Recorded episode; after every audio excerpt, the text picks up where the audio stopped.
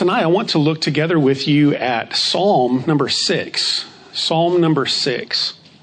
And tonight, I don't have an outline. You can see that on the back of the prayer sheet. And so I want to do something a little bit different. I would like to get some more input from you. I just want to walk through the psalm and try to get some more interaction, some question and answers, and some discussion. And so we're, tonight we're looking at Psalm 6. And before I read the psalm, I'm going to read it as a whole. And before I do that, I want you to be thinking about, as we're reading it, what kind of a psalm it is. So let me give you some options ahead of time. So in the book of Psalms, we have different genres or different types of psalms.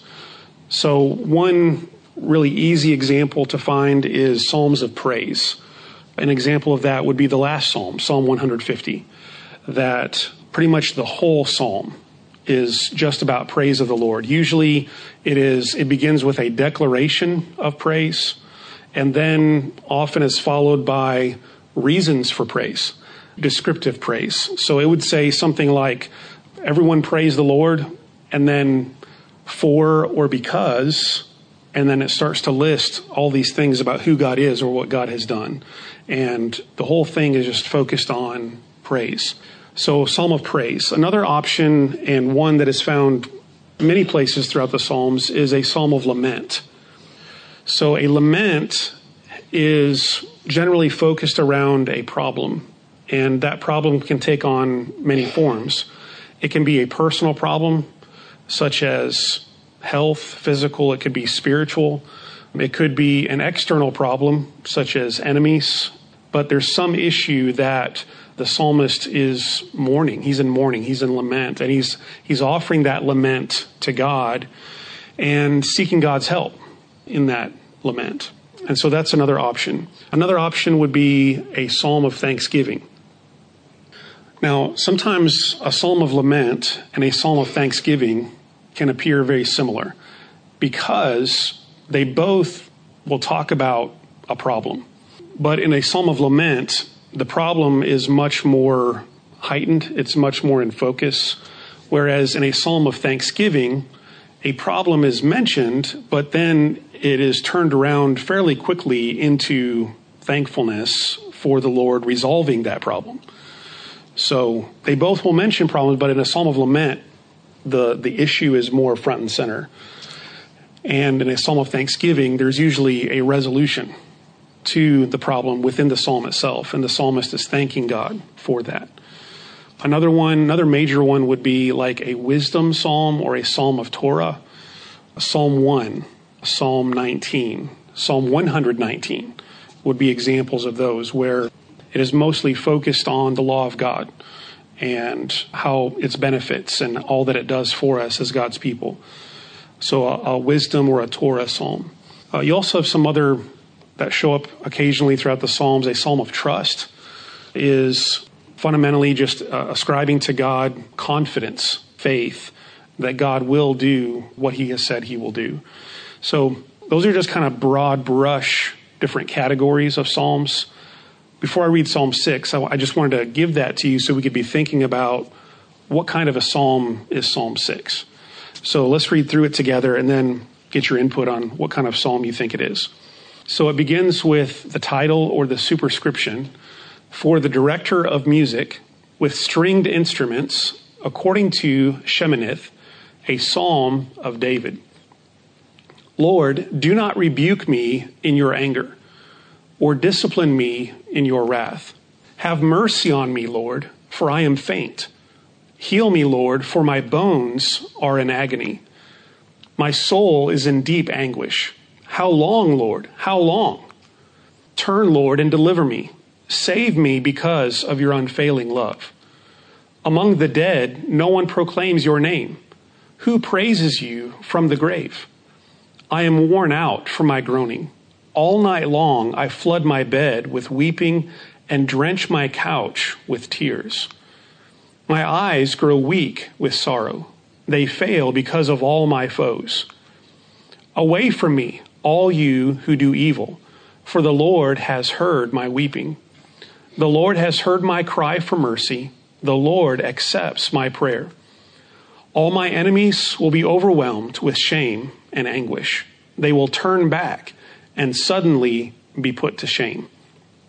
All right, I'm going to go back to the beginning, but as I do that, what kind of psalm do you think it is? Lament. Lament. Thanksgiving. Who votes lament? What's that? Cry for mercy. It is generally regarded as a psalm of lament. Now, within the psalms of lament, there are individual psalms of lament and there are community psalms of lament. Which one do you think this would fit into? Is it more focused on a person, an individual, or the whole community of God? Yeah, it is. It's more personal, isn't it? It's more individual. So this is an individual psalm of lament. As we kind of walk through it, one of the main questions of interpretation about this psalm is what is the problem? What is the nature of the problem? Because as you read through it, it seems to take on various forms, different, it, it comes in different ways. And we'll, we'll talk about that as we walk through it. But first, let's look at the title, the, the introduction to the psalm. It says, For the director of music with stringed instruments, according to Sheminith, a psalm of David. How many different translations do we have represented tonight? Who, ha- who has the King James with you? All right, got a New King James? Okay. Anybody with English Standard Version? Okay. Old King James? Got some with the Old King James Version? New American Standard Bible? Okay. So we've got a few different translations. In the title to this psalm in the King James, it says to the chief musician on Neginoth. Neginoth. And that is what all the modern translations translate as stringed instruments. So it is a plural form that we've, instead of just giving the Hebrew word for it, we've translated it into most likely what it's referring to, which is. That's actually the next word. That's a, what's um what does it say right before that? Eight stringed.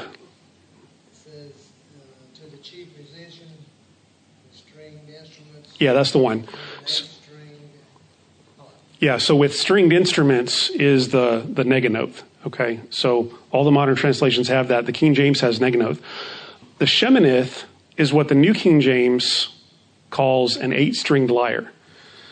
And there's actually quite a bit of divergence on this word.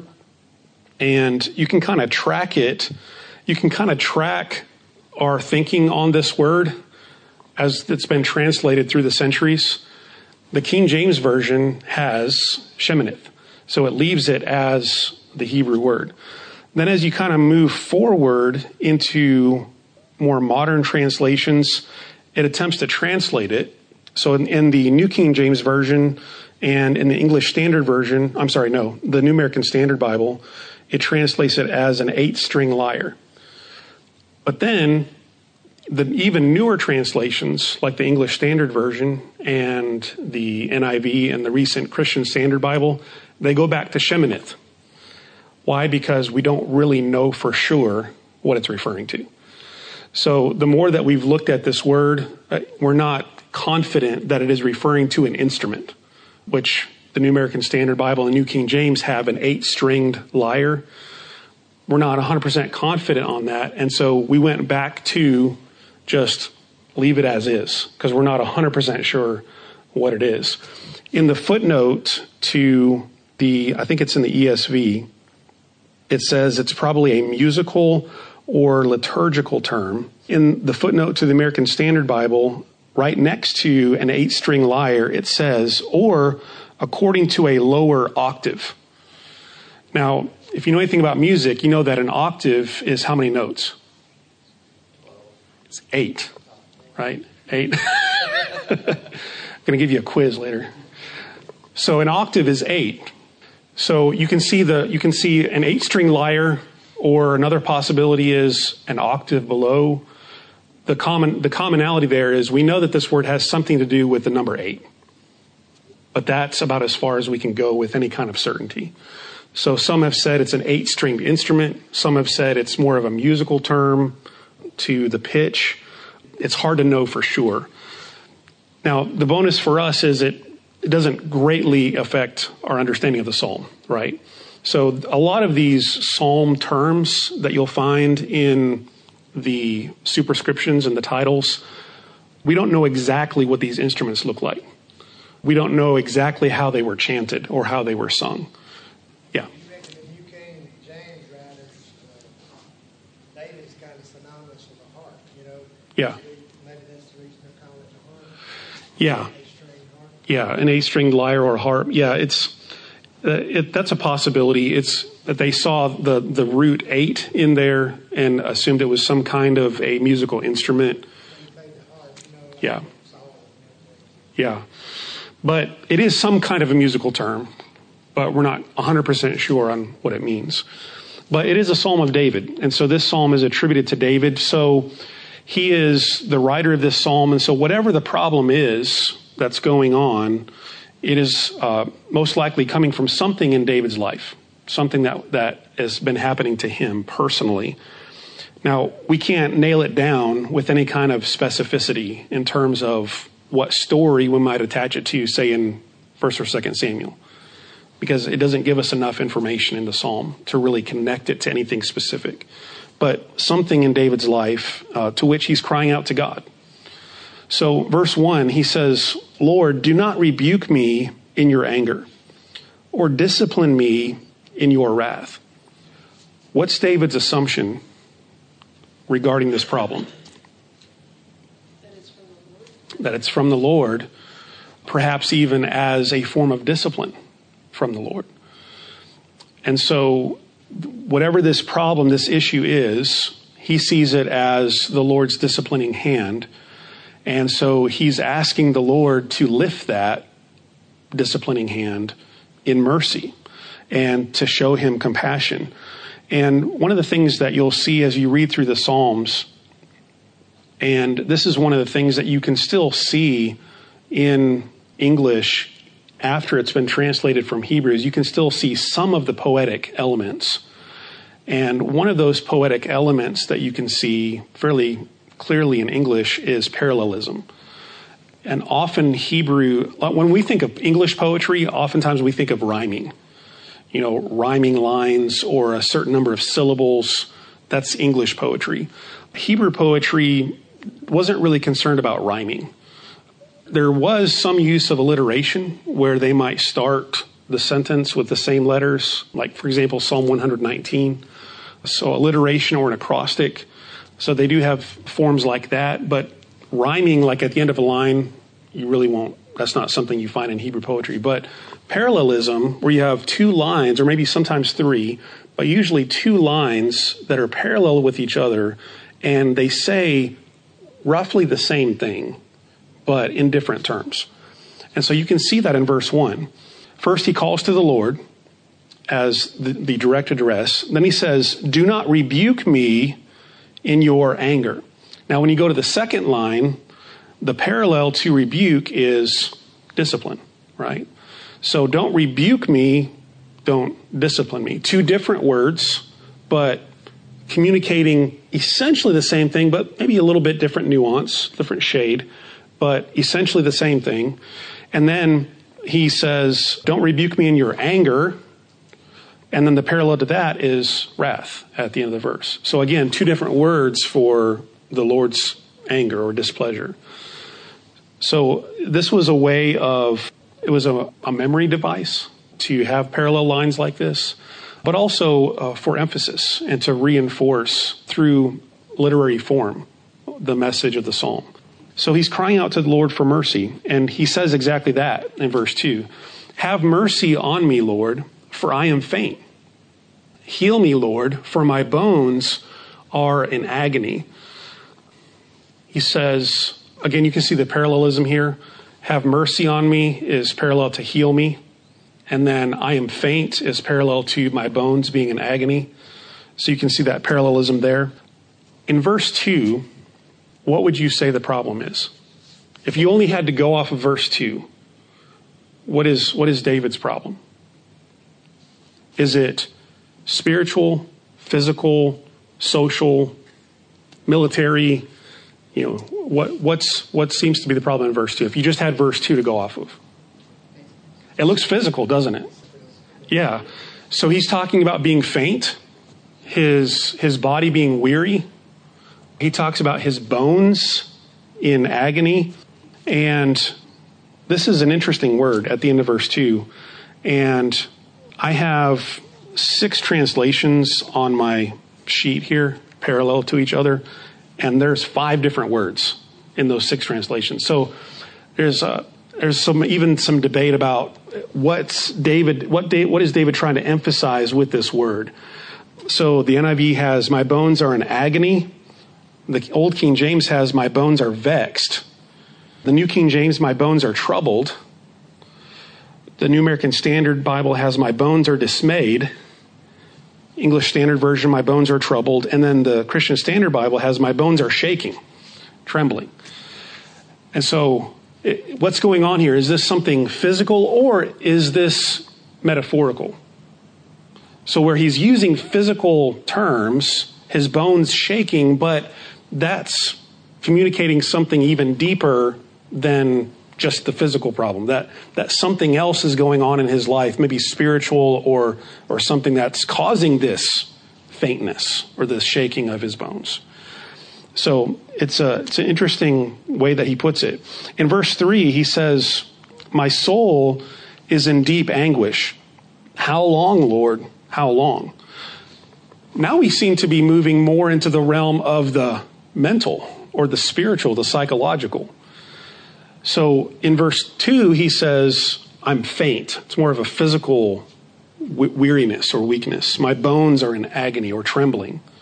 But then in verse 3, he says, My soul is in anguish. He's miserable. And you can see that misery when he cries out to the Lord, How long? How long is this going to last? How many of us have ever prayed that prayer? Lord, how long? That, that's the prayer of God's people walking through the fire. They're crying to the Lord, but Lord, how long? Please let your mercy fall on me. In verse 4, he specifically cries to the Lord for him to deliver him. He says, Turn, Lord, and deliver me. Save me because of your unfailing love. So here he's, he's crying for deliverance, for salvation. And again, you can see the parallelism of deliver and save.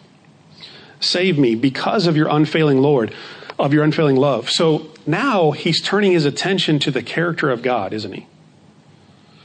This is this is that word that you almost have to kind of know this Hebrew word because it's all over the Old Testament.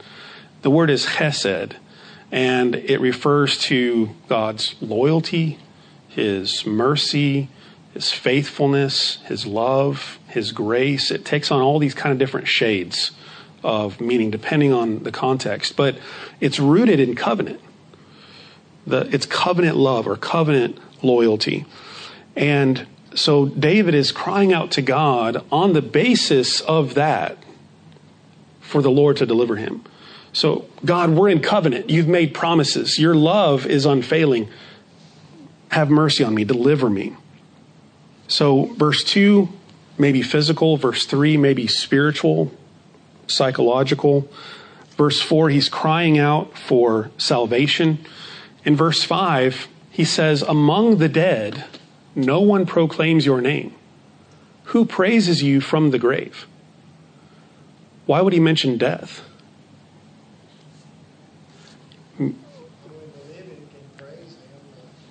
Yeah, that, that's his point, exactly. Yeah, is he, he wants to be alive so he can praise God with his voice seems that because he mentions this, that maybe he feels like his life is in danger.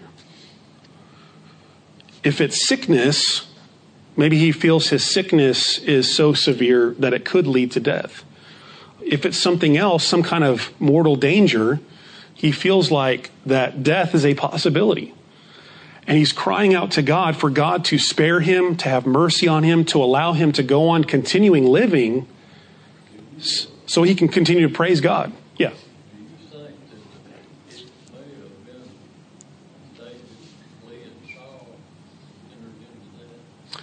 That's very possible. I mean, and, and we're going to get, as we move forward into the psalm, we're going to see that it takes on another dimension when he starts mentioning enemies. So that's why I've said it sometime nailing down this problem in, in Psalm 6 is hard. Is it, is it physical? Is it an illness? Is it enemies who are against him, chasing him, like maybe Saul and, and his forces hunting down David?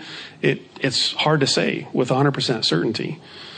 But his point in verse 5 is he wants to go on living so that he can go on praising God and, and declaring God's goodness. In verse 6, he says, I am worn out from my groaning. All night long I flood my bed with weeping and drench my couch with tears. Again, that's mental, emotional, psychological, isn't it? That's sorrow, discouragement, depression. Now, could that be related to physical? Sure. Could that be related to enemies? It could. And you might see where I'm going with this, but my, my view on Psalm 6 is that they're all interrelated. And that there are physical symptoms of his, of his situation that he's in, a situation that either his enemies are directly causing or at least his enemies are gloating over that he's in this situation. And, and so it seems to be kind of a mixture of spiritual, psychological, physical, you know, political even, with, with enemies against him.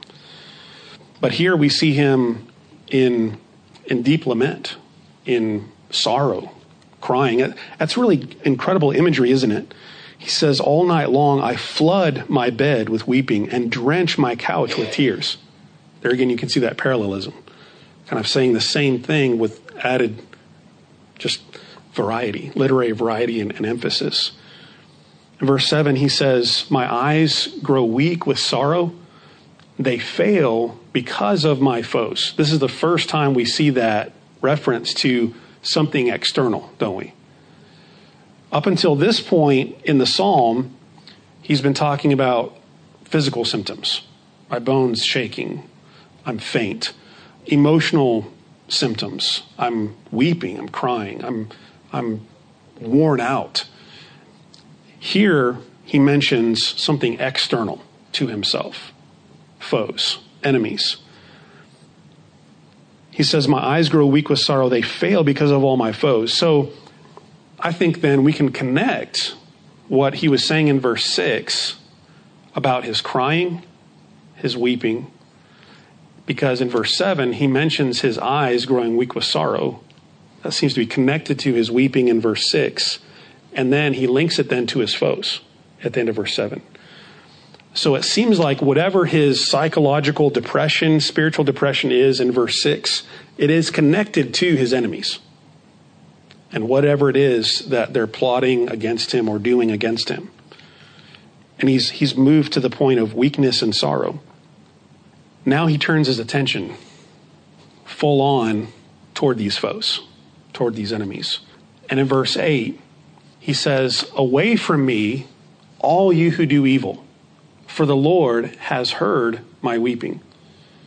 So now he turns his attention to the enemies and he's wishing for them to be gone, to, to go away, in the context of declaring his confidence in the Lord.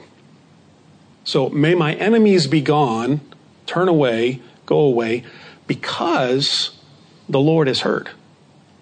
So he's confident in the Lord's hearing of his prayer that that will result in his deliverance.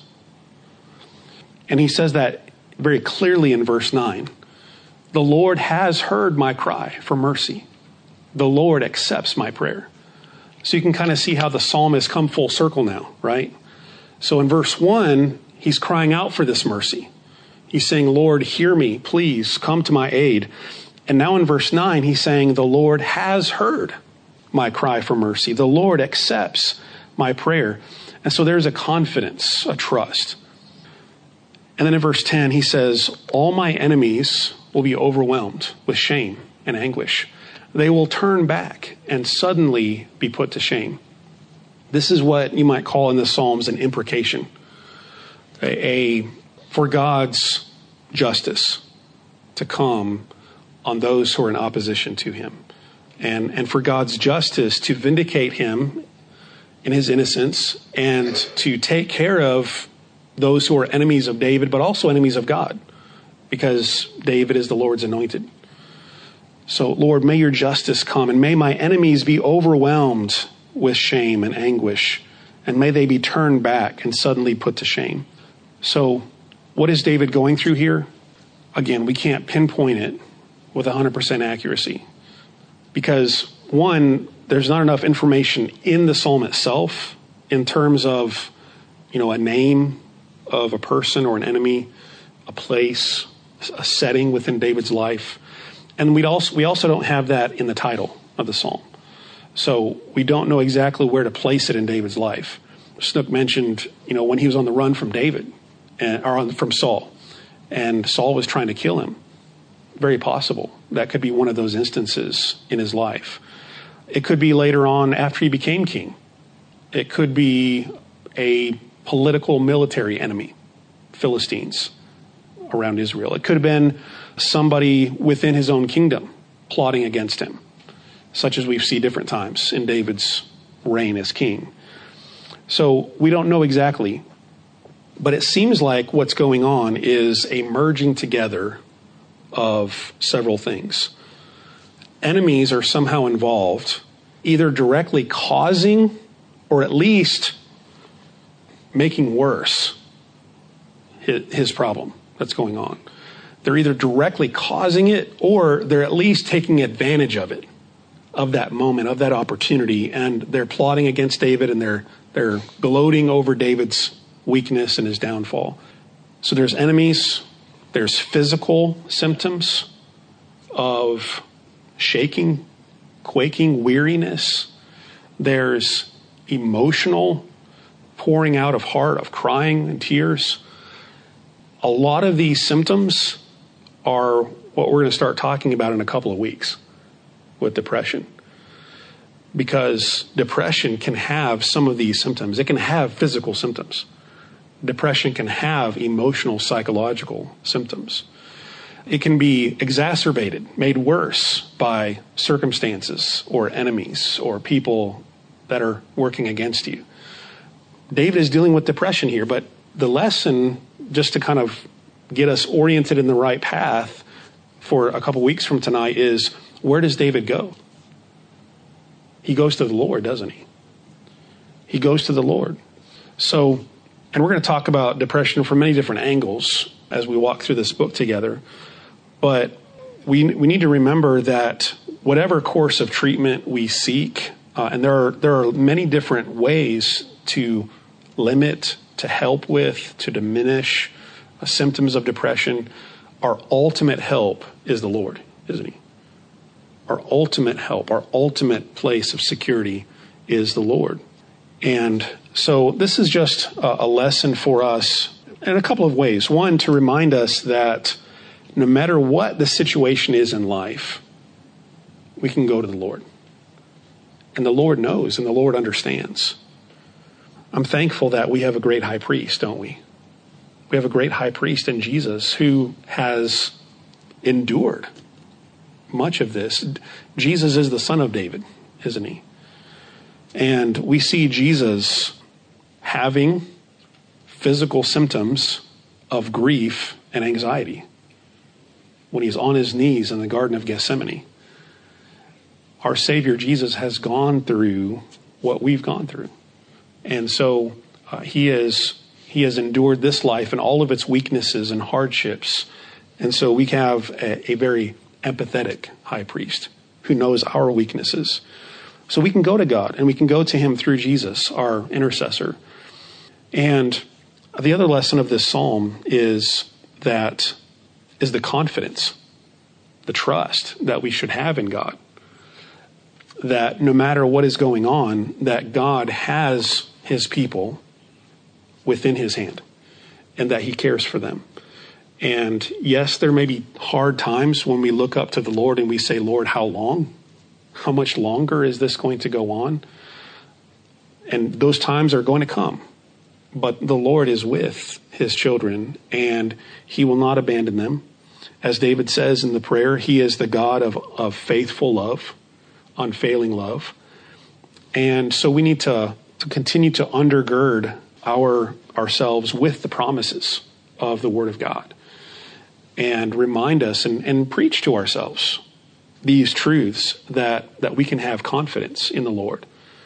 Not because we're great, but because He is. He's great.